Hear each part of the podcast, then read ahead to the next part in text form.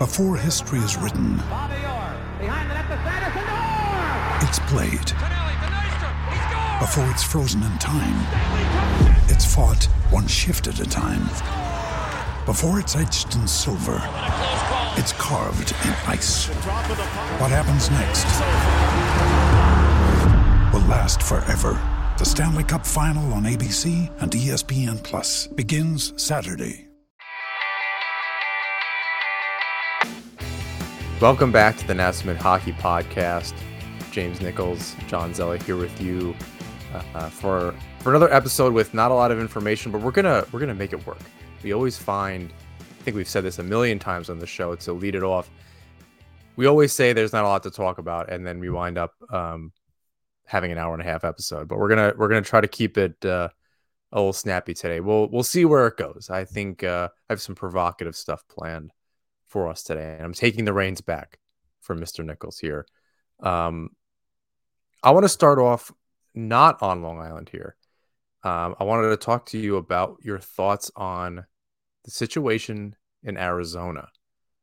Yeah. What I, I you know, if you haven't been keeping up on it, the there was a referendum, pretty much the the residents of uh, in Arizona where where the team is. Uh, I guess we're in Tempe. They're not going to put the arena there, so things are a little up in the air as far as the Yeah. future of the Arizona Coyotes. For that's the very clean version. There's plenty of other shows and people that are keeping up with this better, but as far as the future of this franchise, what do you think should happen with the Arizona Coyotes? Um, well, I think it should remain in Arizona because they have like some really dedicated fans out there. I feel terrible for them. Um, you know, they they want to keep their team. Um, you know, and the Coyotes, look, they've been around for a decent amount of time now at this point, so I I- don't see why the team shouldn't exist there anymore. Um, now I, I do understand the you know what the, the situation is right now. Obviously, they've been turned down a numerous amount of times now for you know building some sort of new arena somewhere um you know but uh my opinion on what should happen is hopefully they figure it out i, I think that they should figure it out because you know it's it would be um it would be tough on a lot of people who helped grow it who are there now in the middle of it i mean like clayton keller I was outspoken about how upset he was that you know he loves it there. He wants to stay there. Like so, um, you know, I think it should stay. Now, what I will say about it too is like, look, this is a situation we're all too familiar with, right? Like the Lighthouse Project was turned down, and not only that, but like you, you can recount reading articles about okay, where are the Islanders going to be next? Because they're done on Long Island. Like it was signed, sealed, and delivered by most media. They're gone. Um, so what I say to any Arizona fans that might be listening to this for some reason is, um, you know, continue to hold out hope because the Islanders were in Quebec, the Islanders were in Kansas City, the Islanders were relocated dozens of times. Um, you know, and I say that with with air quotes around them. Uh, yet they're now in a brand new UBS arena that is a 50 year lease you know they're not going anywhere they're they're staying on long island so um you know hold out that hope that it could happen for you guys too because um there is that tidbit that you know they're staying in arizona next season. They're playing at mullett arena again. Um and the suns owner in phoenix uh, might be interested in taking them in right? And, and of course there would have to be renovations to the the phoenix suns arena. Um, i don't know the name of it offhand at this moment but you know they would have to renovate it for hockey and it's possible that they do. Um you know nothing is, is set in stone here. It's just one of the many possibilities but uh there there was a time where the islanders were in this situation and now they're not um and and i could see that happening for phoenix too or sorry for arizona too um and, and the last thing i'll say about why that is is because it's like this is like gary bettman's, bettman's baby like he, I think he really wants to make sure that they don't leave Arizona or or the Glendale, uh, you know, area, the Phoenix area, wherever they're going to be. So, um, we'll see. Th- there's a few different sides for me. I think there's the financial in how is it providing revenue to the league that's you know, another second away from a potential CBA battle and hockey related revenue and all that. And I'm not going to begin to understand. I, am not going to pretend like I understand any of that, but I, I know it's an issue. You, Allan Walsh was outspoken about it. Um, today he's a he's a um, an a, a player agent, well known player agent, and he has a podcast on SDPN if you're if you're interested in that kind of thing, um, which I, I find interesting from from time to time.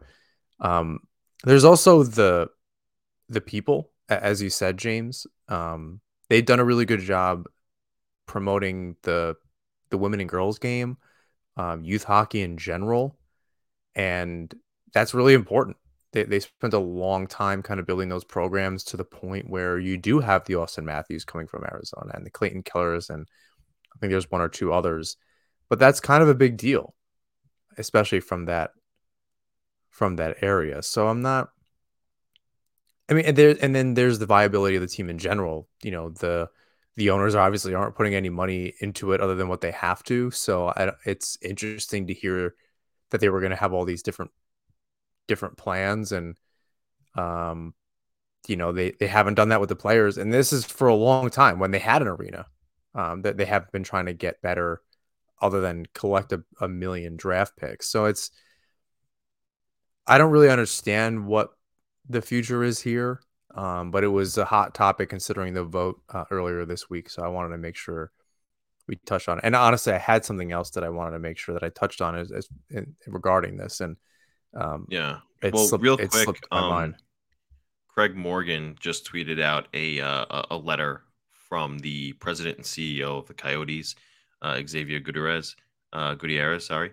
Um, and it says to our pack, while we're very disappointed Tempe voters did not approve the proposed uh, entertainment district, we want to thank all of our loyal fans who supported the Coyotes over the years. Your loyalty is what makes our pack strong. During the 2023 24 season, the Arizona Coyotes will play at Mullett Arena. In addition, we will remain committed to Arizona and have already started re engaging uh, with local officials and sites to solidify a new permanent home in the Valley. We look forward to sharing more with you in the coming weeks seems optimistic.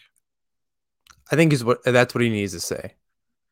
I don't. The, sure. the NHL needs to not be involved in Arizona, and I think that's the problem. Um, there are other cities that it could be viable in. I I don't quite understand the return to a place like Atlanta. That's not exactly a you know Winnipeg. Um, they're competing with college football and, and, and other things. And early in the NHL season, it's really hard to compete with that in in that part of the country. Yeah, it's just the reality of it. I don't really understand if Quebec is actually a viable option. Um, people have thrown well, out. I, think even before Quebec as a viable option, I, and I, I haven't seen many people talk about this, but I don't know why we're discounting the possibility of a second team in Toronto. So that's what I was about to say. That's been thrown around as well, and that's what Allan Walsh I think doubled down on as far as the hockey related revenue part um, and I think that obviously helps the league, although they'll, there's a part of me that I don't think it really ultimately matters. I think they're the the two sides are just gonna bash heads forever, especially while Bettman is involved. So right. I think the team stays in Arizona as long as Bettman is is there, and they have four more years that they can be at Mullett Arena. And best I know, Bettman also has four or five years on his deal that he just got. Um, now the longest serving commissioner in, in pro sports. Um, which is eh, you know I, I, think we can go on and on about that, but I just wanted to bring this up. And you're right, Islander fans definitely have a, a place in their heart for this, having gone through it. And I think one of the things that I said about the the opening of UBS Arena and the Islanders finally getting there was it was over. We didn't have to talk about it. It wasn't you know, even for all the good that there was at Nassau Coliseum, I didn't want that to be a storyline anymore. Good or bad. I, I didn't I didn't want to hear about it because it just brought up so much baggage. Every single time the Islanders played in that arena on especially on national television, it was just a story. And it it really didn't need to be. And I guess it got them coverage and it was PR and I'll let Chris Bada talk about that. He's the he's the hockey PR expert, but as far as I'm concerned, I was just so happy for the you know UBS to happen, and frankly, even for Barclays to a degree that it was okay. The Coliseum thing's over; they're staying. Um, what we've been on this on this roller coaster forever, and as I said on another podcast, um, that was a guest on yesterday, uh, Weird Islanders with with Lighthouse Hockey. Um, Islander fans will never know peace. Um, but for right now, we, you know, as far as that is concerned, there's a there is a little bit of peace, and there was a, mo- a brief moment uh, when when we kind of did, um, but it was uh, seemingly short lived as we kind of look back on that. But for Arizona, this has been a problem for a long time. Um, yeah. They had their spots, they had some moments. Uh, I, I just wonder what the what their future is. Just kind of for everybody, like the players have to worry about this. It's kind of hanging over their head. Who wants yeah. to sign there long term? Like you're you're kind of setting this up for failure. It it until yeah. something actually happens, it's it's just going to be a loss on the league financially. Players aren't going to want to go there. They're going to be it's a it's bad PR. Um, they're going to continue to be in the center of every single time somebody's going to get bought out. Any bad player, ship them to ship them off to to Arizona, and that, that's just a narrative that's been going on for a very long time. So I wanted to make sure that we we discussed that at, at least. Yeah. So just just like end bit. this segment, what where like ideally, what would be your pick for a relocation? I mean, Quebec is exciting just because they seem to have success with with Winnipeg and bringing back a Canadian team, and it's just interesting. You can bring back those jerseys. Um, people seem to really want it. I believe there's an arena, there's been an arena for a long time. I don't know how long those things stay up to date before they're not anymore. Um, right. Or I don't know if it's been used. I know I know absolutely nothing about you know Quebec City, um, and I don't know about the actual financial viability of a of a second team in that province. Uh, people are hockey crazy. Uh, weirder things have happened. So that one, um, strikes me, although it, it kind of messes with the east west split. I could see Detroit going back to the west pretty easily, and that it wouldn't really take all that much to make that happen. They've done it before. People forget the Toronto Maple Leafs were the West for a long time. Yeah. Um, which is how you had a, a, a Leafs Kings showdown in the conference final, the Western Conference final in 93. So it's interesting. I don't I think that's there there really aren't too many places. Again, Atlanta becomes a conversation. I don't I don't really think about Toronto that much. I, I, I would go try it at least in Canada somewhere. I think that's interesting. I wonder how that gets you know, sim- similar to Arizona, I wonder if it's a, a problem to get players to go play in Canada because they're going to be absolutely crazy. A team gets back there the first few years, the, the media is going to be nuts. Yeah. So I, I don't know if that you know players are trying to get out of Canada still to go play in the states. That's true. And so I'm I'm not sure. Eh, some of the reasoning is because of the pandemic and some of the rules, and um, now that we're seemingly on the other side of this, I don't know that that's still like Tkachuk saying that and wanting to go, you know, get it, getting out of Calgary was odd. Um, not to say that something like that could never happen again. We got into quite the mess here, and we yeah. uh, seemingly haven't learned all that much. But uh, the different podcasts that we can uh, discuss that, I'm sure. But so I don't, I don't really know how that would work out as far as going and doing that, or if an owner wants to go there. Does the NHL actually want it? That's an interesting pick. I don't know what the right one is. I don't know if they would put a second team in Toronto. Um, I saw Salt Lake, uh, not anything serious. Salt Lake City. Um, that's at least interesting. I don't know what yeah. like the hockey is like in, in Utah. It's a you know uh, uh, that's a mixed bag as far as the state is concerned. I know people that live out there, um, and it's and it seems beautiful, but yeah, I'm I'm not sure about how hockey would work out out that way. Um, what what about you? What's your I part of me wants a second Toronto team just for the chaos you know, and and oh, the comedy of it all, of course, yeah. and that's kind of where I've been lately. um, but I'm intrigued by like a Houston. I'm intrigued by a Kansas City. Um, I'm intrigued by like you said, a Salt Houston Lake City. Could do it. Houston could Houston, do it. They have Houston could do it. I think that's and it's a cool city. It's I think it's a lot Yeah. like um like Dallas. Although I've Yeah, and, and I, to- and I think that they to want Dallas. to do something like that. I, if I'm not mistaken, I, I could be mistaken about who the owner was. It was either the owner of the Utah Jazz or another. Uh, maybe it was the Houston Rockets. I can't remember, but someone had you know tweeted to one of those owners and said, "Make this happen." Um, and they they replied, "It's already in motion." Like to to at least be part of the conversation of expansion or um, you know relocation. So it, it'll be definitely interesting to see how how it works out. I, I think that Houston would be a good option for sure. You know, I, I It keeps I it think in the region, does well. yeah. Yeah. Dallas does pretty well, and I think Houston's even even more of a bigger sports city than Dallas is. So yeah, I, I could see it working out well there. Yeah, and there's some WHA history there, and it could be interesting. At least there's some more recent-ish hockey history there than say like Seattle. Um, you know, by the the better half of a of a century there. But yeah, I, I I just I want I wanted to make sure we touched on that at least at least a little bit. I want to move on to Final Four. I think straight up, I want to know who you have in each of the series: Vegas, Dallas, Carolina, Florida. Who do you got?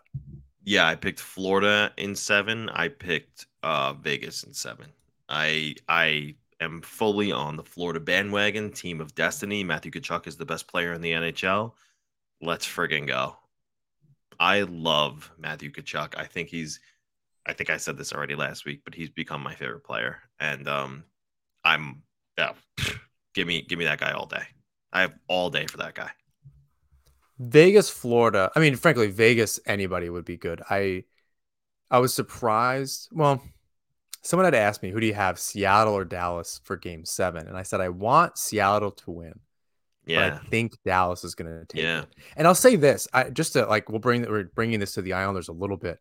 Watching that game, I I immediately thought the Islanders would have no chance against either one of these teams. They were just so fast. I don't know what it is about watching an Islander game that it seems like it's at quarter speed. But I was I'm watching that game the way they're moving the puck around the, the, the maybe it's the angle maybe maybe it's just like Yeah. where the, the camera is or something but uh, whenever i watch a game that's not an islander game they seem like they're moving twice as fast or three or four times as fast I- and i can't wrap my head around I, I was like there's no the islanders would never keep up in this game they would get uh, demolished and which is you know the carolina series they play they play pretty quick that's exactly what happened like there was Yeah. they were just so slow Can we can we talk about though real quick? You know, you I'm glad you brought up Seattle. I've, I've been listening to who else but Elliotte and Jeff all the time, um, and, and they were talking about how Seattle is such a good team, and and you know, there's no superstars though. They're just a group of you know really good middle six forwards. Um, you know, is is there a necessity for superstars if you have a you know a plethora of middle six forwards like that? And I'm sitting there and I'm thinking, is this not the Islanders? Like the way that we're describing this? Um, why is it working the, pla- so the good well players are stepping up that's why. right? Well, that's the thing, right? Why is it working so well for Seattle? And I think like Jordan Eberle was an Islander. Like, why is it not working for the Islanders, or why didn't it work for the Islanders? And I guess in a way it did with when Jordan Eberle was an Islander, right? He was in a conference final um, with with them, so I, I guess you could say that it's similar. Um, but do you do you think that like that's the that's the limit, right? Second or third round, like if you don't have those superstars, because I mean, look, like you know, the, the Kraken couldn't get past the second round, the Islanders couldn't make it to the Cup final. Now, you know, it depends on your definition of of a star or a superstar, you know, because the Islanders did have Matt Barzal, but you know, you look at the, the the Kraken, and right now they don't have you know even someone of Matt Matthew Barzal's caliber. Um, in in the the star sense, right? I think Matty Beniers is is going to be there one day in the in the star category, but I don't think he's there just yet. Do you think that they need these superstars to to get over that hump? I think to steal a line from Herb Brooks, I don't really care if it's they're the best guys, if they're superstars. They need to be the right players. What we saw from this team and really the core players that have kind of been around and had some success with an asterisk, but with you know some success, um, was that they didn't necessarily need that, but no, the whole team wasn't clicking at the same time. Some of these, a, a team like Seattle, everyone was kind of humming.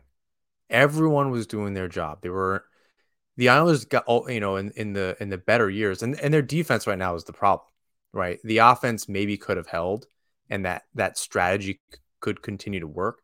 The defense failed them they're not gonna the way that they're set up. They they don't have a Connor McDavid. They don't have the one player that's to score you goals. But the whole team this year just wasn't clicking together at any one time. That those playoff runs the Islanders had, the entire team was clicking until it wasn't, and that's kind of what happens. And they ran into a really good team that um, was destined in a way. They had been kind of working their way up. They had to get over their own demons. Um, I think the Isles just need one or two more of the right guys. And I think they're, you know, Engvall was one of those right guys. I, I think getting him this season was a really good move by Lamoriello on on the trade front, which he's really not failed to take advantage of and make a make a good deal. That has not been what his problem is. His problem has been uh, in the free agent front. we will talk about that a little bit later. Um, and we've got way off track from the final four, but I don't mind. Um, so no, I don't think a team needs the superstars. You just need a coach to be able to deal with that. I don't think Lambert is that player, that that coach. Again, we'll talk about him in a little bit. I think that's ultimately the the a little bit of the issue there. So I no, I I don't think it's a, a matter of superstars, right? It just you, you need the players that can do it and then you need to create the systems around it to, to kind of make those players gel uh, for a long time it was just um a recipe with no you didn't know what the ending was that was what the last two years felt like it seemed like the ingredients were good they were all laid out but together there was just something and and it's hard to tell was it the appliances? Was it the chef? Was it the ingredients themselves? Um, you can figure out who's who in, in the, the real life situation with the Islanders as far as who's the GM coach and the and the players. But th- there just something was not gelling here. Was the knife not sharp enough? The leadership on the team? Like I, I'm not exactly sure. This seems like it's a deeper problem than are the players good? this this went I think deeper than that, which I think is what people are kind of pointing at in terms of either Lamoriello or Lambert. So for whatever that's worth. So you have a Vegas, Florida Stanley Cup. Um I think I would like to see that as well. Um, if only to see Carolina go down and not be able to get over that hump um, again just because again uh, for the for the comedy of it all, like having Florida make it, having Carolina not make it. I don't really care about Dallas. I, I, don't really have I don't have feelings about the Dallas Stars. Um, I could kind of take it or leave it. Vegas is just interesting. It's a good story, um, and I think Vegas, Florida would would be excellent. It'd be a lot of superstars and a lot of storylines and a lot of stuff going on. And, yeah, uh, if there's you know, any, unexpected series. If there's any one person though, I am rooting for. I know I picked Vegas to win uh, that that matchup, but I would love to see Joe Pavelski get a cup. That would be really cool, especially because That's of a... how well he's playing this deep into his career. Like he's just unreal. He does something every night that I'm just like, he's 38. Like I, we appreciate Zach Parise Oh my God, Joe Pavelski is like twice the player right now. It's crazy.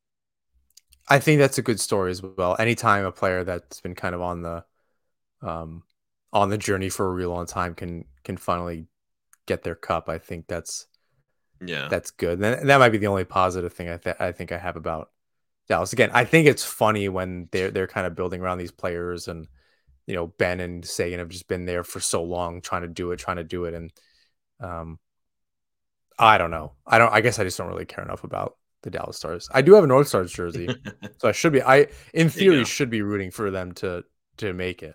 Um, but yeah. I don't know. Um, I I think Vegas Florida is a good final. I think any one of these teams against any one of the other teams in the final would be exciting. So I, I don't think I, I I think for the game this is good. I think it it it hits a lot of things for storylines in all the in all four teams' cases. Um, it's good for hockey fans. It's good for new fans. I think it would bring a lot of new people in, and it would just be really good. Um, so we'll see how that checks out on the other side. Nassibin Hockey is brought to you by DraftKings.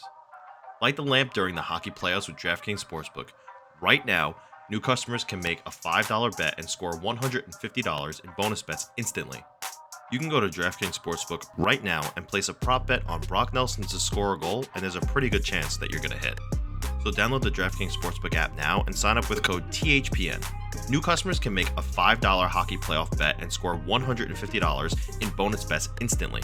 That's code THPN only at DraftKings Sportsbook. Gambling problem? Call 1 800 Gambler. In Massachusetts, call 800 327 5050 or visit gamblinghelplinema.org. In New York, call 877 8 H O P E N Y or text H O P E N Y 467 369. In Kansas, call 1 800 522 4700. On behalf of Boot Hill Casino and Resort, 21 plus in most eligible states, but age varies by jurisdiction.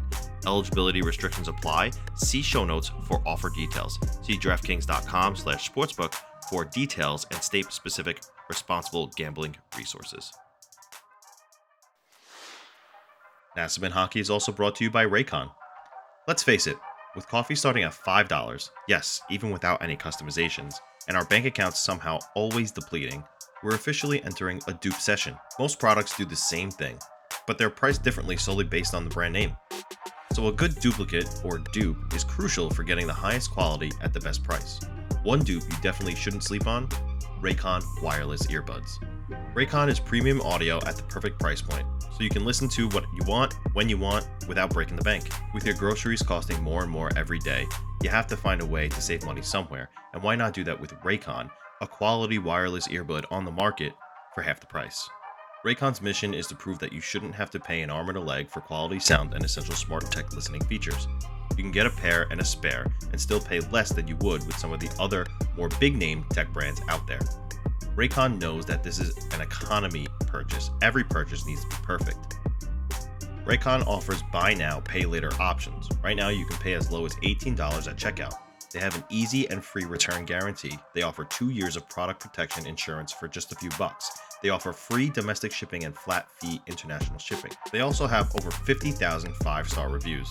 Some of my favorite features are the earbud tap functions, noise isolation, and awareness mode. So go to buyraycon.com slash THPN today to get 15% off your Raycon order. That's buyraycon.com slash THPN to score 15% buyraycon.com slash THPN. So, James, I wanted to read something from The Athletic, the a Sean McIndoe article. Um, it's centered on the Leafs, but it, it, it talks about what the Panthers did and didn't do last summer and during this season. And I think it has a lot of parallels with the Islanders. And this is going to set us up really for the I think, for the rest of the episode. And we might just get stuck on this for a little bit, which is fine. I'm not really worried about the rest of the episode at this point. We have a couple segments in the beginning. We'll kind of we'll figure it out on the other side. Um, I got some pushback on on Twitter when I posted this, so I'm not sure you you may have already a read this article. Um, I was kind of hoping you didn't, but I I thought there was a particular part that was that was really interesting. Um, so Sean wrote, uh, "How did the Panthers do it? Well, let's talk about what they didn't do. They didn't run it back. They didn't stay the course. They didn't swear unwavering allegiance to, to the core, and they didn't fall all over themselves to preemptively squash any thoughts of impending changes before they could even get started. They didn't talk a big game about the results being unacceptable while also making it perfectly clear that nothing significant would be any different. Instead, those 2022 Panthers started their summer with a controversial coaching change and highlighted it with one of the biggest trades in recent history. Not one that was focused on draft picks, prospects, depth around the edges. They traded away key pieces of the core. And in hindsight, they won the Matthew Tkachuk trade, apparently missing the memo all the rest of us got about how it's seemingly impossible to do that in today's NHL.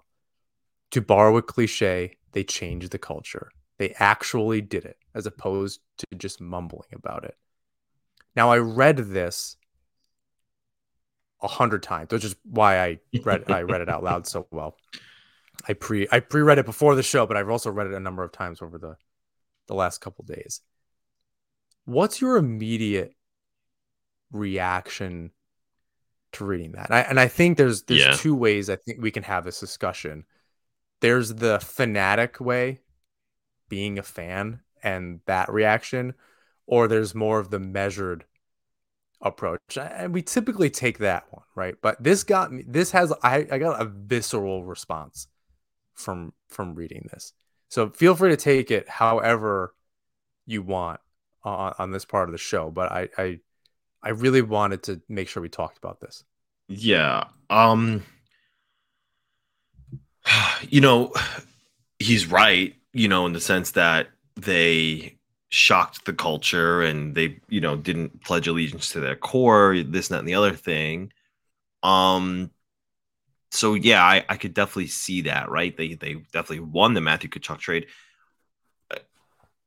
Don't think about this, this as like far a, as the Panthers. It's not about what he's done right. It's the parallels to the Islanders. Yeah, yeah, right. So things that we've heard before and the, essentially the our is, response, and that's where I yeah, think it, that's where our response is going to be different here. So the thing is, right? Like the obviously year after year, continuing to run it back, it's been all about the core, right? Fourth line, Anders Lee, Matthew Barzal, Brock Nelson, like the core. Um, you know, but in in a way, I kind of feel like the Islanders attempted to do the same thing. They just didn't do it as fast as the Panthers did because Anthony Beauvillier was part of the core, right? Aatu Räty was supposed to be part of the core. They traded a first round pick. I feel again. like the I again, I feel like the Bo Horvat trade was a very light version of what the Panthers did to get Tkachuk. Um, it was like their attempt to bring in their impact, right? So to to shake it up, and you know, to to we all had Anthony Beauvillier pegged to be a guy that could be traded, but to see his like name actually go was a bit shocking. So the Islanders kind of did shock their own system in trading a core piece. Um, they just did it too late. Right? The Panthers did it with Tkachuk and they had a couple of months to figure all that shit out. The Islanders did it at the trade deadline. Well, a couple months before the trade deadline, but they had significantly less time than the Panthers to figure it all out. Now, consequent, uh, not consequently, but but uh, ironically, from from the trade deadline on, the Islanders and the Panthers had very similar points percentages, like high 600s. I think they were both 633. It might have been very, yeah, it might have been the same. It's like really, really close. Really close. So ironically, it, it, it, that's how it worked out down the stretch. Um, but it makes you wonder, you know, could they have been that team all along? So, um, yeah, I, I think that it, it's well stated by McIndoe and, and it's probably something the Islanders should have realized a lot sooner than they did. But, you know, 30 other teams in the NHL also didn't do this, right? Or 29 other teams, if you include Calgary, didn't do this, right? Didn't shock their system. And, you know, you could look at some of the teams that have, you know, struggled. Um, even teams right now that didn't make the playoffs, like look at the, the Capitals, they they kind of fall into this too, where they're keeping their core together because Alex Ovechkin is still there and they still need to win with him, right? Um, the Penguins, the Penguins, right, bringing back M- Malkin, Letang, and Crosby. So there are plenty of other teams who who fall under this category. Um, the Islanders being one of them. They tried to do it themselves, but it was too late. Um, and, and you know they ultimately just squeaked in where maybe they could have been in better position, and who knows, maybe still be in the playoffs right now. Like the Panthers. I don't think they're. I don't think their positioning and getting into the playoffs has anything to do with that they played like horseshit against the Canes. Oh yeah, that that too. But but That's you know, what I'm saying. Like again, I- it's not about their. It's not about the stretch and and and all this other stuff too. Like I think that's talking around the problem. No, no, but I- my my my main point from all that is acquire Bo Horvat sooner. Get all that shit out of your system. Like maybe he goes dry on that pointless streak in January and not down the stretch when it was important. At, at, I think know, I'm, I'm. I'm also thinking about this in, it, it with a much wider lens, right? I don't think yes, I, and and this this is part of the response that I received on Twitter that trading Beauvillier, another first round pick, and Räty for Horvat is not running it back. But I think in in th- you you essentially swapped Beauvillier and Horvat in the lineup. And I'm not expecting Horvat to continue to contribute, or rather not contribute in the way that he has so far. But that's that's not exactly the large change that it looked. I, it doesn't look like to me anyway. It doesn't look like that. It looks like they just swapped a player for another player that they thought would work better with Barzal. That's Yeah. that's staying the course, right? You're and that's Horvat is not a fringe player too, right? Like I don't want to mistake that, and I don't think Beauvillier was either, but he certainly acted like it, um, which is a you know a problem, right? You are good but aren't playing good is you got to go. You, you can't you can't stick around. So I, I think there's something there, but it's not as big of a deal as as folks were making it. I I still see it as you know, I, I part of it was part of this quote, or rather the thing that I read. Um, they weren't focused on depth around the edges, and that's essentially what all that Lamoriello put himself in a position to do this summer. You're you're you're playing around the edges. Yes, you can get a first line winger, but you have your your your pieces in place on that line already in in Horvat and Barzal. So you're just is it a is it a depth player or a fringe player? No, but it's an additional piece there, yeah. right? It, I, it's, I also and if you're, I, also think, think something big, I think something big would mean trading another what you consider a core piece, which I think is almost impossible, and we'll talk about that in a second, to get that winger. That is a significant change. That in actually having some roster turnover in a in a very big way. It's it's as if they, you know, it was like if you traded Anders Lee and something for that player. That's not going to happen.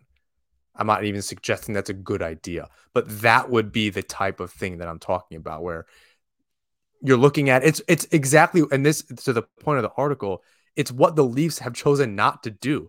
They said Right. we we're going to stick with this and we're going to work around the edges.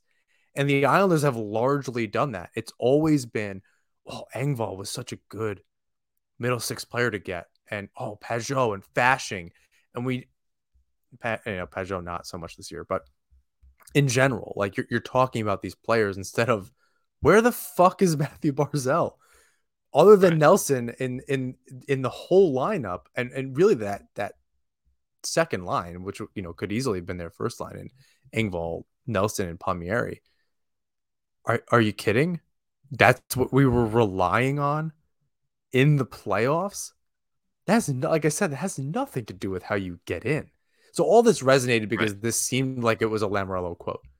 I could I read it all in his Providence, Rhode Island accent or wherever the hell he's from and that slow drawl that he has uh, and each thing but oh it's a, it's the culture and it's the this and we like we like what our players and and holy shit it was I, I read it so many times it was just like nauseating thinking about it in terms of the islanders and how we're about to go into another summer where a lot of people do not believe anything's going to happen. And I joke with Joe Buono, uh, I know Isles Fix. He's like, I don't think this is the year. You know, some money's going to come off the books next year, and you know, some contracts and this and that. Like the cap's going to go up.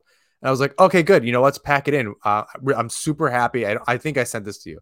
It's like, oh, we don't have to do the show for a whole year. yeah.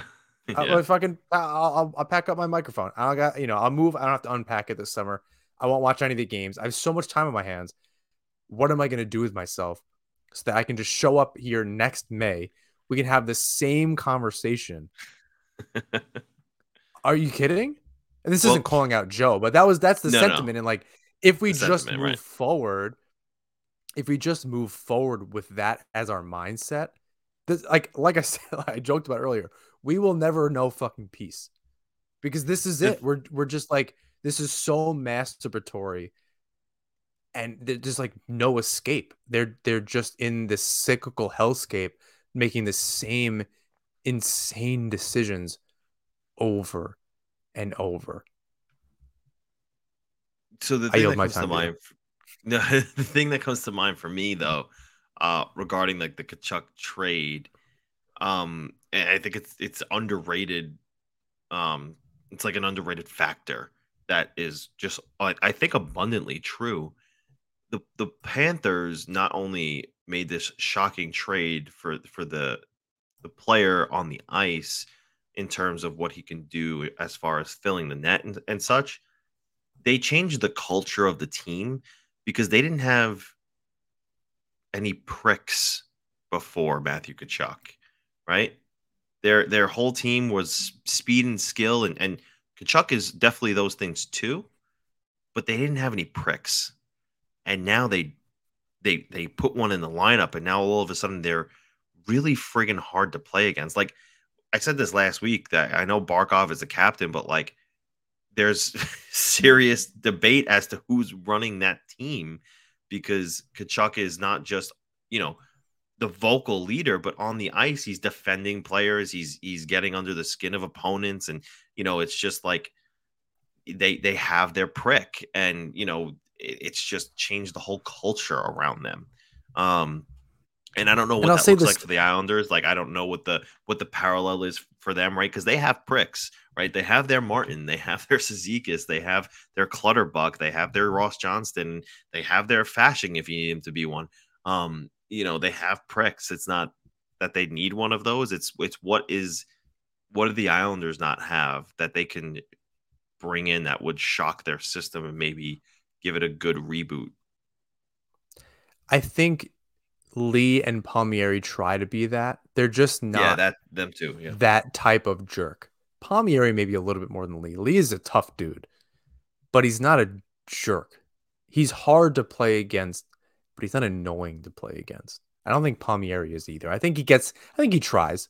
I think he's the little Long Island in him. I, I, I think he I think he really tries to kind of run around out there a little bit, but he's also trying to score goals and and um he's not always silky, but he gets the job done. Every once in a while, he pulls out the move and a little bit of flash. Palmieri gets it done. I think the the props, the biggest part of that Tkachuk trade, and I don't even know who the GM is for Florida. Uh, I can't uh, remember. Is it Zito? It's not still Bill Zito. Is it okay? Yeah, yeah. Is that they sold high on Huberdeau, regardless of what both teams were going through with their respective players, Tkachuk and Huberdeau, on contracts and how much time was left, etc. They sold high on him. He had the most points, whatever whatever wing he plays, for his position ever and essentially what they said was, we bet he will not fucking do that again.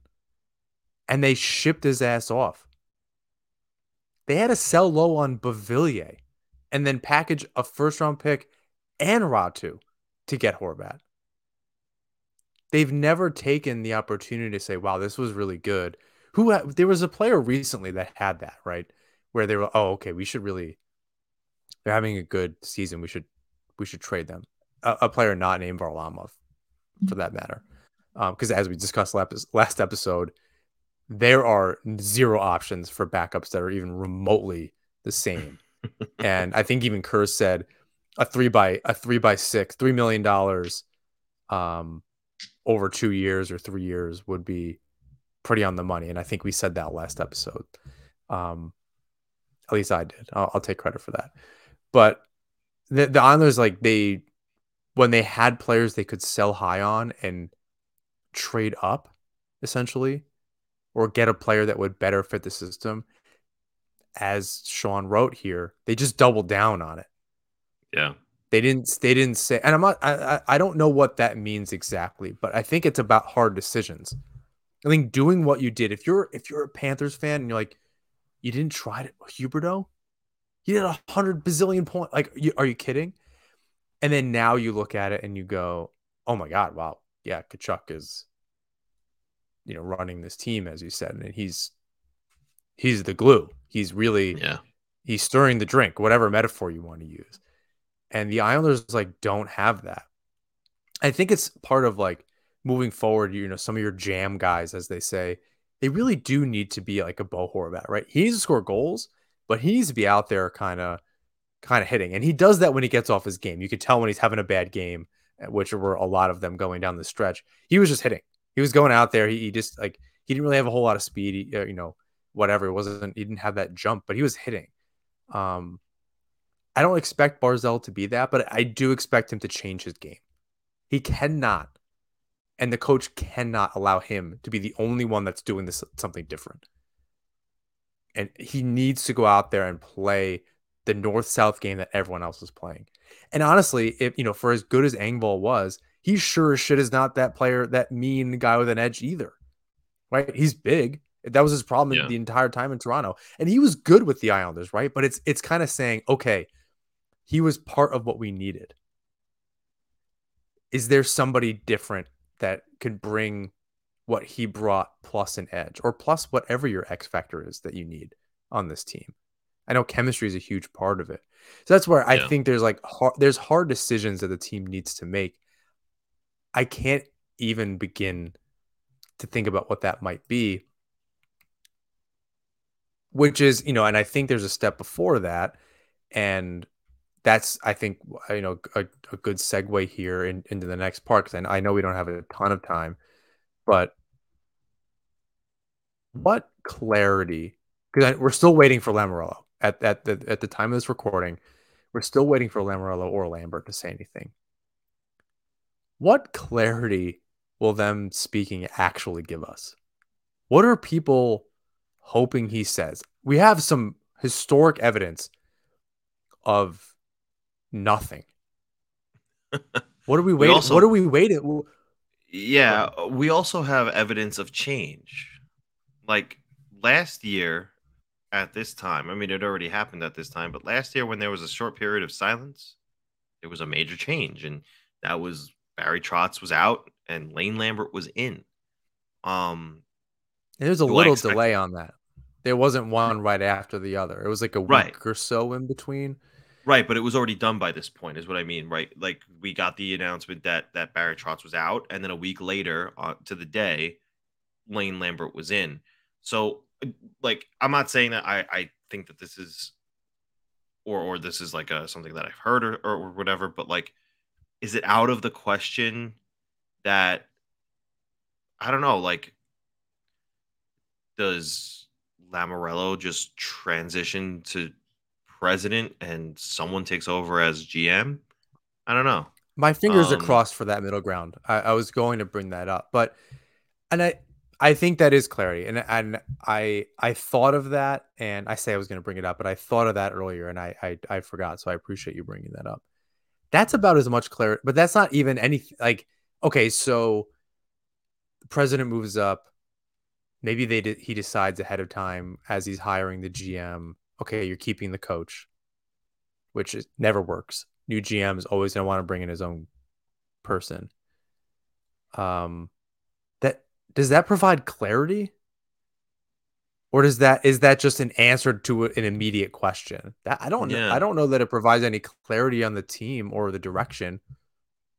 I expect him to come out and say, read exactly what the Sean McIndoe article was. I believe in this group. Um, we're gonna get better where we can. and we have some deals to work out. That's going to be the extent of it. That just tells us fucking nothing. That tells Yeah, us absolutely nothing about uh, right. The And then we're going to find out in that, August. so. Yeah, and we're, and we're going to find out in August that the clarity was re-signing Parise and Engvall and Varlamov, and that um, yeah, the six Ah, it's the- painful they didn't hear. they they didn't bring they didn't bring back Mayfield. They're going to try to one of their young kids. They're going to have a, some PTO guy as a seventh D, and or Grant Hutton or something. Um, you know, this is like this reminds me more of the Garth Snow years than it does the beginning of the Lamoriello tenure. We are the offseason- again- button at this point of the episode. right, right. I just it's just yeah. I took I don't I don't really understand. the- Yeah, whatever. I yeah, hitting it's just I'm again I'm taking this as like the fanatic approach, and it perhaps it's less logical, but I I don't. History tells us that the summer is not when he pounces. Now I'll, I'll say this, and I said this on other episodes. I'll give Lamoriello credit, and this is probably he would say this and it'd be rewriting history a little bit, but if he said, "Hey," the deal we got for Horvat to get Horvat was did not present itself last summer. Whether that was a UFA to get a, a, a player of that caliber and his age was not available last summer, and we did not feel at that time it was worth making any kind of deal, signing UFA or making a trade. I'll take Horvat over Kadri any fucking day. So the patience and and and that in a vacuum is fine. Right? But going into the season, there was just immediate problems. And they put themselves in a bad position even by the time they got Horvat that they needed to do something Herculean on top of then a Barzal injury and then the defense becoming a ghost um, or pylons that's that's kind of what I'm worried about. They're actually at some point because we saw the back-to-back series. We're like, man, they are just a Bo Horvat away and one less injury, and they really could have they really could have done it. And then they just they didn't even take they didn't hit pause. They like took a step back last year, two this two years ago, and this year, even if they made they even though they made the playoffs, they made it. They took another step back we didn't the only thing we learned is that this group is stuck right now something needs to really be shaken up here i don't know what that looks like i also want to talk about lambert and if Lamoriello Yeah. stays i want to revisit our thoughts on this. I, I i actually can't remember what we said. Someone call us out. Do you think lambert's there if Lamoriello's there? Yeah. no chance like he he's he's back. You don't think there's a chance I that, think- that, that Yeah, no, I think I think he's back.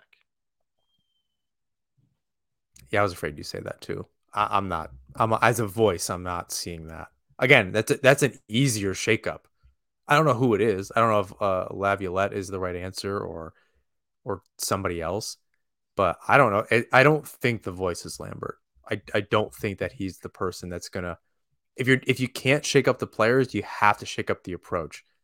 And that's really the only card you can play. We we questioned this last summer. Is the voice new enough? I think we have pretty clear evidence that it was not. He could not get out of this group what they're capable of. That Barry Trotz. Yeah, I, I'd agree with that, and and you're right. Like there are some pretty viable options out there right now, like a Laviolette. Um, I just I don't know. I correct me if I'm wrong, but didn't Lamoriello at some point late in the season give him the vow of confidence that he did all he could with the group he had, and you but know he's stuff supposed like to say that. So Yeah, much of this sure. stuff, like I don't. he could really don't- mean I it. take it. oh man, someone is uh, is he there? Blink if he's off camera. Ah, Yeah, I mean, he's what, what is he gonna say? What is I don't you know the players are gonna say that too. We heard Tavares say stuff like that. We've heard it from every angle of the organization. I want the team to stay here. We are, you know, everyone said a different version of that. It doesn't mean anything. The players say that. They know something's going to change. They know something needs to change. Barzal was really the only one that said we we got to stop backing in the playoffs. We we got to be better than that. Which is what they've done even on those long playoff runs. They backed in the playoffs. They were not playing well. I've said that like the last four episodes in a row. Um so if Lamoriello's around, Lambert's around, I think we often talk about some of the fringe players, Martin Clutterbuck, in terms of saving money on the cap, um, and how good players like and I said this before, Fasching and Parise, and you're again you're dealing around the edges here. What are what does a team need to do to actually get some deals done? Because you, you need a deal for Wahlstrom, and I'm curious what your thoughts are on that deal because he's an RFA. But in order to get that done and bring back a Varlamov and maybe an Engvall and bring in a defenseman and bring in your first line winger, what do you do? What what actually makes sense? Because I, I think the immediate yeah. a- reaction is buy out Josh Bailey or trade him, right? Okay, the latter, of course, it'd be great. Shoot him into the sun. Fantastic. You have to make that deal and he's not an asset anywhere. No, it's good that he think... makes three and a half million dollars in real dollars, and he has a cap, a higher cap it, so a four team may be interested. They're still not just going to take him, right? You you got to maybe. I mean, maybe if they don't have to trade anything back, you know, that's that's been part of it. Future considerations um, spread out uh, uh, around the league, but I don't think you can buy out Bailey. I don't think that makes enough sense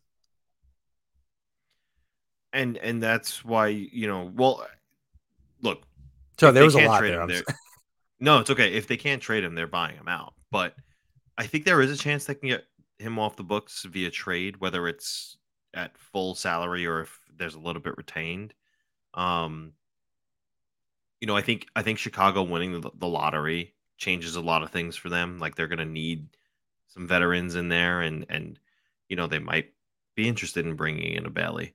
Um, if I think it, you Kurz know, wrote something like that.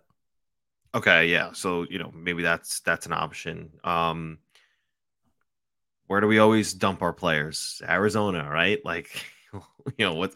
Maybe maybe he's an option there. So um, I think there is a path to getting him off the books, especially like you said, because the 3.5 in real dollars is is probably intriguing to some teams.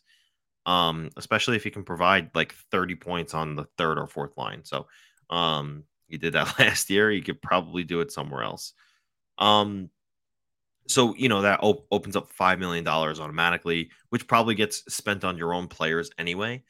Um, but yeah, you know, not you said fully. A... I mean, that's I think that's eleven million altogether because they have like six, yeah, a little over yeah. six. So right. yeah, I mean that Varlamov could be two or three. I'm voting on two and a half. Frankly, that I mean, if I add my druthers, three is fine.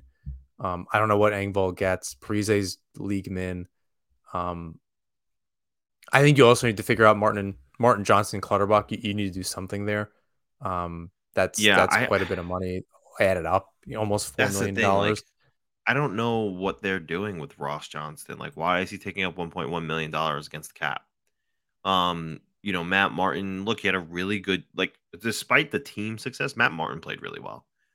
Cal Clutterbuck, um, like played really well down the stretch, but is he going to hold up? Like, is his body going to give out again? Like, when you all right, when you say really well, what do you what do you mean? Because I, I, think there's a huge debate among like I think these are really. Well, I mean, he played his role really well. Like he's not because they were terrible provide. defensively. Didn't did not provide offense. So that other yeah, than that's, hitting that's all, and maybe like energy, problem. that's a unit problem right? That's not a that's not a Matt Martin problem. He didn't he wasn't a liability on the ice. His line maybe didn't always play well together, but he was not the problem. I think he was pretty okay defensively. I think he I mean if the unit his role. if two thirds of the unit are I don't I don't know how to say this.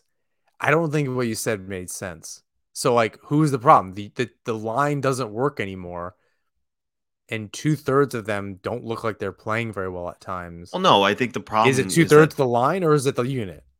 They Well, make up the the thing most is of the the thing is right. It's hard to define who that line was because there was Clutterbuck out for stretches. Cizikas was playing many different roles and wore many different hats. He was on the first line. He was on the third line. So like Martin was playing with a number of different players on the fourth line, and like those things matter. Like the chemistry wasn't able to form, wasn't able to build, and like Martin Cizikas and Clutterbuck can can probably close their eyes and, and play full shifts together and know where each other is going to be.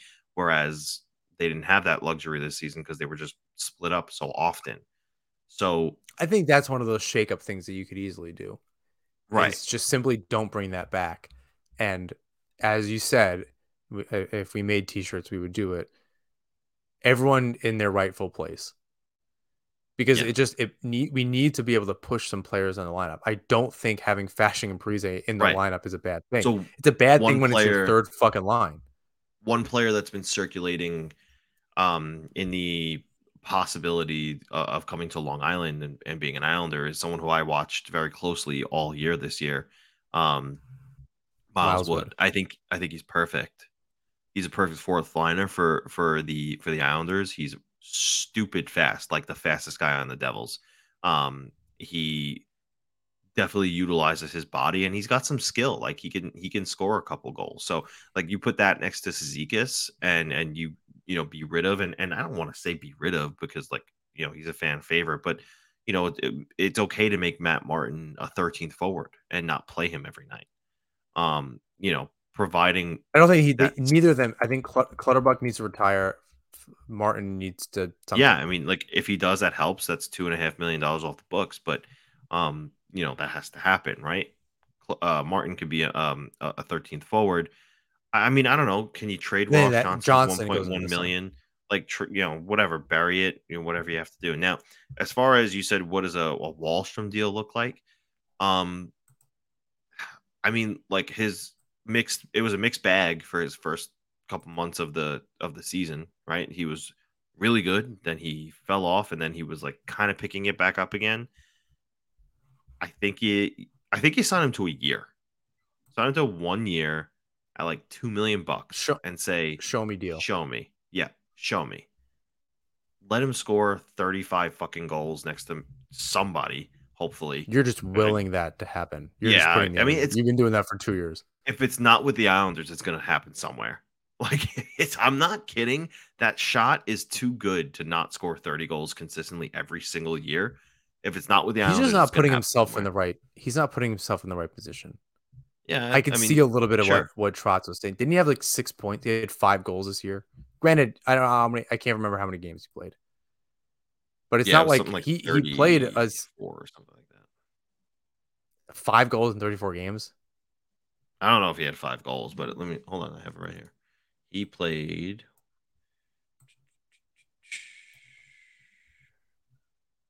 Uh, I know I have He had 16 points in 35 games. He had seven goals. Is Oliver Wahlstrom not on this list because he's hurt? Maybe. I just told you what it was. What was it? Sorry. Seven oh, seven goals, in 16 35 points in 30, 35 games. Okay, yeah. Yeah, not great. No, and it's I mean, it's a I guess he was on pace to beat last year, but that also wasn't good. He got he, he's played played 20 goals. last year, though. 160 but he, he's only scored 32 goals in 161 games. He's not even a half a point a game 13. player. But I think he had 20. I. Like I, I think that's I think that's part of it. And then he didn't really he can you know three points in five playoff games a few years ago. I'm not I, look, he's so young. He's Yeah. still so young. And there's really not any young players that the Islanders can kind of bank on now that Räty is not going to be there. So they, they kind of need to they do need to show me, but this is part of like they're also crossing their fingers here and, and, and praying that he Yeah. But so, and this is why I say this is why I say you sign into a one year deal, and you say prove it. do you just let um I don't know how the lines work without Engvall and adding in a righty back in the lineup, but do you just not sign Engvall and you have Wahlstrom and go from there? You know, I know a lot. If of you're not going to do a whole lot, I know a lot of people want to sign him, but I'm worried that like committing to Engvall and hoping to have him replicate over a full season what he kind of maybe caught in a bottle and did down the stretch of a playoff run doesn't get replicated and he gets paid, you know, let's just say it's four by four.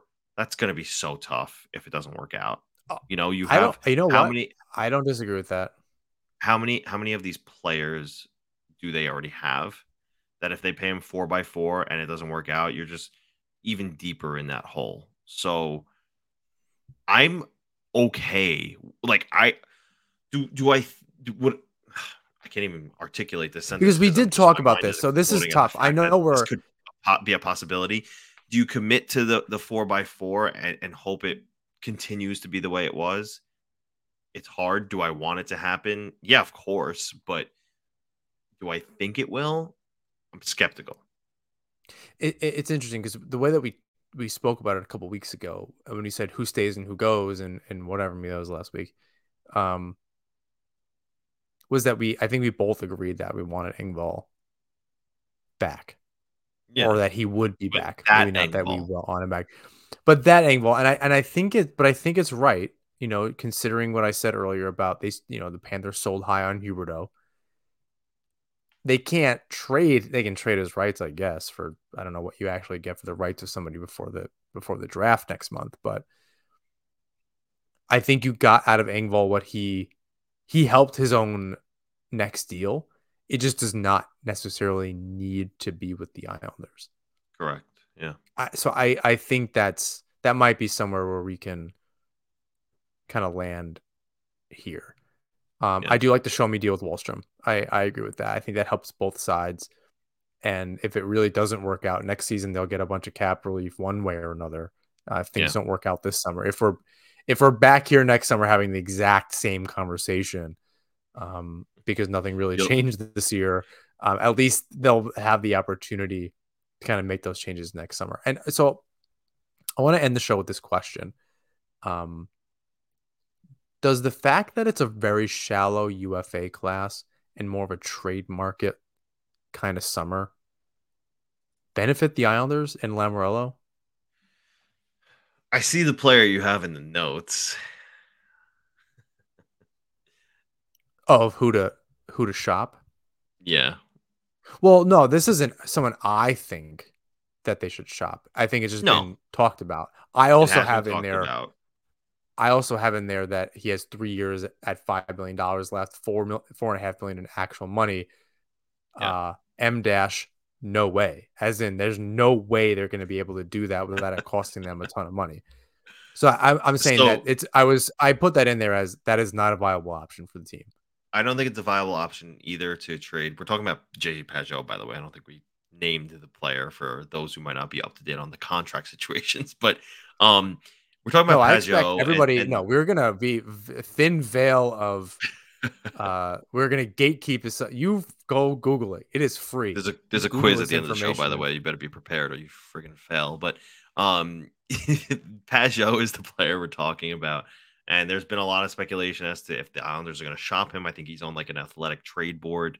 Um, the only thing for me is that, like, look, if you trade Pageau, depending on what you get back, you're creating another hole, right? You're you're saying, okay, we got to move Mathew Barzal back to the center position again. Suddenly, we have a two thirds of a first line again, or or even one third of a first line. I mean, Anders go Lee. find a third. Go find a third line center. Right. Like that's So- it. Doesn't need to be a five million dollar third line center. I think that's the point. Or Right. move Cizikas up and get a fourth line center. Right. Cizikas So- is more than capable of that. Yeah. So so your question though was does it benefit the Islanders that it's such a weak UFA class? Yeah, I could see that being a um a, a reality, right? Um you know, hockey deals might be what what goes down this summer for a lot of GMs because they don't necessarily love what's what's out there via free agency. So, um As yeah, I'm saying, I for can. Lamoriello, that's his, Yeah, it- that's it- where he's found success, and he's you know Yeah. clearly been hesitate has he's been hesitant to pull the trigger on on some UFA. Yeah. That's the only way I can break that down is there was something holding him back and or holding people back on both sides of the equation. It just didn't get done. And he's been I don't want to say trigger happy, but m- very comfortable on that side of the coin with trades. Yeah. Yeah, I, I would agree. And you know what, you you wonder how it might work out. Like what is the target this summer? Is it another winger? Um, I have this feeling that they need a puck moving defenseman. Um, I think it's both. I, I you know, may, yeah, maybe it is both. Um, and if you're, you know, if you're acquiring a winger though, like how are you doing that, right? Are you you shipping out defensemen? Are you shipping out centers? Are you creating more holes? It has to be the perfect storm for them. Like, although it would benefit them, it would need to be the, the, the perfect situation for them to fill all those holes that they have. They would they would be creating for themselves, um, and be able to ice a team where they don't have to put Barzal back on uh, at the center position because I, I do think his future is a winger and and on Horvat's side, uh, right side. So I, I guess we'll see. Um, there's and maybe that's the clarity we get. You know, kind of circling back to the beginning of the show that we get from from Lamoriello when he finally does speak. Like there needs to be changes, and we know that, and we're going to do that this summer. Maybe that's the clarity. Um, Some of it is going to be not bringing back players. Yeah, I mean, like you look at Kyle Dubas in Toronto, where he said, like, look, if I do come back as general manager, um, this is the first time he's ever been outspoken about the possibility of breaking up that core four. And hey, maybe one of those guys is an option. Who knows? Right. I, again, that's so I, I say that as just I think some teams, some players need to to just go or they need to change the scenery. Yeah. I think for the Islanders, that's that's kind of some of it too. And that's where Right, so an we'll- RFA like Wahlstrom could be a piece um, Yeah. before a deal gets done. He might be at risk at just being one of those leverage players. I'm not saying that the Islanders are going to make a trade with Toronto necessarily, but some of it's going to be, and I think that would be a shakeup move, right? right. you know, not bringing back Engvall, trading Wahlstrom, not bringing back Mayfield, um, moving on from Bailey fully and not just having him in the press box. And so he's not an option at all. Um, Clutterbuck going out to pasture, um, having Martin as the 13th forward. Like, I think there's just some, like, that would be change. That would be not committing to stuff that even worked in the short term, right? Like Engvall is obviously not part of the core, but in the short term, he worked. And then, like you said, lightning in a bottle. Being able to just move on from that and not get have that get sucked into the current narrative would be a big change. That would constitute something actually happening and saying we have to make room for the big thing. We can't do both. We're looking at other teams and you can't do what Toronto's doing, but you also can't do what the Islanders are doing. Toronto has they're very top heavy. The Islanders, as we've joked a million times, have three second lines Yeah. or even four second, whatever. Probably more like three, third, four, four third lines at this point because the way they played in this playoffs. But you want to move on from that's clearly not working either. You got to move on from that. You got to do some shit. yeah. So if that if this is the beginning of those changes, I'm here for it, right? And I think that's what people are saying. Some people had tweeted at me um, that I normally don't hear from because I don't tweet from my personal account about the Islanders all that much. But people were people were saying um, they're they're clearly not running it back. And I said, as long as that continues to happen, I I can believe you. But one trade, you get it, you have to give up something to get something. I don't know that that constitutes as an actual retool and things is happening. I think that was just a good trade. Yeah. So, so I, I think it, it's got to be more than one thing. In yeah, you, it- well, no matter how I look at that, I can't see it as um as more than that right now. So There's- there's William no. Nylander to the Islanders confirmed is what you're saying. I mean, interestingly, I think he's one of the players that it could make sense to to try to go after. I don't know what it takes because Takes a on lot. the one hand, he is a huge asset. On the other on the other side, he's like the only thing that that Dubas has the leverage to trade. Rather, Yeah, I'm sorry, not the leverage like trade. He doesn't have he, he doesn't have Luke 40 goal Dubas. scorer. If he's Dubas is going to make a trade for anybody, with anybody, and include Nylander, he doesn't have a lot of leverage now. Because Nylander's a valuable player, but he's about the only player that can get traded easily because of his cap hit and because he's an actual asset. He's good. He showed up in these playoffs. Yeah. So, or you trade Marner because he can get you something back in return, and you open up a lot more cap space. It may be two out of the four of those. So it's either Marner or Matthews that go, uh, and Tavares stays, and Nylander. So it's Nylander and Matthews or Marner. You you can't move Tavares. No, that's not movable. I I I I don't I don't think that's movable, and he has to accept it. Uh, like it's just it's not impossible, but I don't think I'm not, I wouldn't bet on that. For Marner and Matthews is a different conversation. And I and I we'll have we'll we'll have those conversations when we get clarity. Yes, I think we'll, I think I think by the time we, we do our next episode, we'll have a little bit more clarity. Yeah, and let's we'll and see. let's talk about that. Yeah, we'll we'll talk about that then. I, I'll leave you with this this closing quote from Patrick Mahomes, Jon. Patrick Mahomes says, "The Kansas City Coyotes has a nice ring to it, don't you think?" At NHL. Damn. Patrick Mahomes is also a minority owner of the Kansas City Royals. Fun fact if you didn't know. So that's interesting. interesting. All these names getting thrown in the hat for Ottawa, Ryan Reynolds, Snoop Dogg, the Weeknd. Now suddenly Patrick Mahomes is saying, Hey, look at me. I have money too. it it could be that. Um, it could just be him having fun, but I, I think again, Team Chaos. Um, they may. I yeah. I don't. I don't know. I can't remember anything about the Kansas City situation. Um, but we'll talk about the next couple episodes or the next few episodes rather. Um, I'm traveling the next couple weeks, so I think we're going to take a little bit of break the rest of this month. Unless something happens, James will step in. I think I'll be able to kind of jump on. I'm in town the next two Wednesdays, but I'm traveling to get back here both of those. So I was hoping to not have to get my life together and and hop on and, and pay attention to things. I will if I if I need to. And next week might be easier than than the week after. So fingers crossed, just silence and business as usual, um, yeah. and nothing happens. But uh, we may have just jinxed it. So um, I just I dug my own grave there.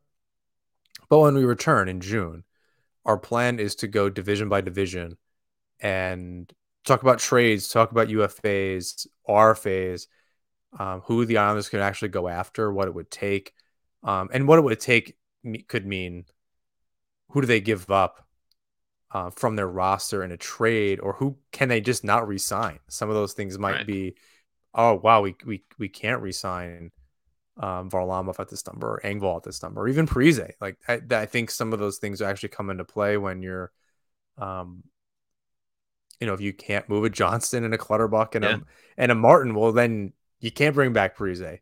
You also have a Fasching that that's back. So there's a lot that's going to go into those conversations. We're going to do some homework.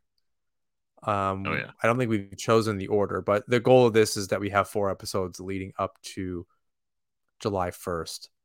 Um, the draft will be in there, so we may have some things, extra some content. direct aisles things to kind of talk about there, or maybe maybe an extra episode that just does that. Probably some um, resignings um, too if they choose to announce them. Some resignings, although that seems like an August thing, which is odd. Um, we may have a guest on or, or, or two in that time period. Um, but that's our schedule for the next little bit. So if you don't hear from us, we're we're on a little bit of a break as we end May. It's been a long season, um, and we'll finish up season four before July first uh, with some some breakdowns and I don't know, some galaxy braining. We'll we'll have a little bit of fun with it, uh, being that there's usually not a whole lot of Islanders news this time of year. Any closing thoughts here?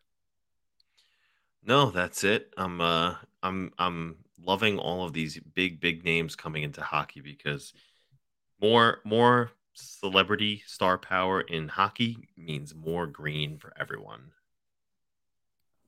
I think that's right. It's definitely and I but although I do think Ryan Reynolds that group they might just be making a play, but I think they stepped out They on did. that. Yeah. Um, but either way, it's that. exciting. We'll we'll talk about that. Maybe when we talk about Ottawa, we can we can discuss that a little bit. Um, please rate, review, subscribe wherever you, you listen to or watch the show. You can follow us on Twitter, Instagram, and YouTube at Nassman Hockey. Find James' work at the fourth period, and make sure to subscribe to Isles Fix. I believe they're still doing some newsletters um, throughout the summer. Uh, definitely check their Twitter at IslesFix to hear about their schedule and learn about that. James, bring us home. Until next time, everyone. Let's go Islanders.